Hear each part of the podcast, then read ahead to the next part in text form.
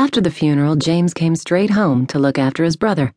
He left Mr. and Mrs. Pike standing on that windy hillside while their little boy wandered in circles nearby, and the only one who saw James go was Joan. She looked over at him, but she didn't say anything. When he was a few steps away, he heard her say, We have to go home now, Aunt Lou. We have to go down. But Mrs. Pike was silent, and all James heard for an answer was the roaring of the wind. Going down the hill, he took big steps. He was a tall man, and the steepness of the hill made him walk faster than he wanted to. It was too hot to walk fast. The sun was white and glaring and soaked deep in through the mat of his black hair, and his face felt slick when he wiped it with the back of his hand. Part way down the hill, he stopped and took off his suit jacket.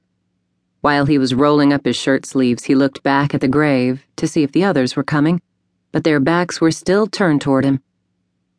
From here, it seemed as if that wind hardly touched them. They stood like stones, wearing black, with their heads down and their figures making straight black marks against the sky. The only thing moving was little Simon Pike as he picked his way down through the dry brambles toward James. Simon looked strange dressed up. He had always worn Levi's and crumpled leather boots, but today someone had made him put his suit on. That would be Joan. Mrs. Pike had looked at nothing but the ground for two days now and couldn't notice what Simon wore. Joan would have polished those white dress shoes that Simon was getting all grass stained and taken out the last inch of cuff on his sleeves so that they could cover his wrists. There was a thin, faint line above each of his cuffs where the old hem had been. James could see it clearly when Simon came up even with him. He stood staring at the cuffs for a long time, and then he shifted his eyes to Simon's face and saw Simon frowning up at him, his eyebrows squinched into one straight line across his forehead and his mouth held tight against the wind. I'm coming too, he told James. His voice had a low, froggy sound. He was barely ten, but in a year or two his voice would begin to change. James nodded and finished rolling up his shirt sleeves. There was a band of dampness beneath his collar. He loosened his tie and unbuttoned the top button of his shirt, and then he began walking again with Simon beside him.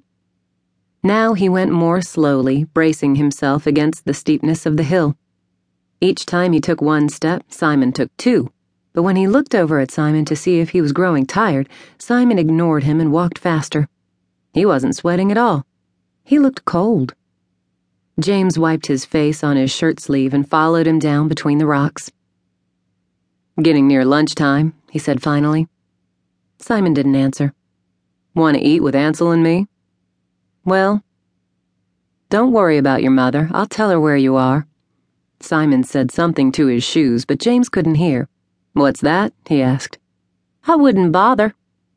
We'll tell your cousin Joan then, said James, soon as she gets back.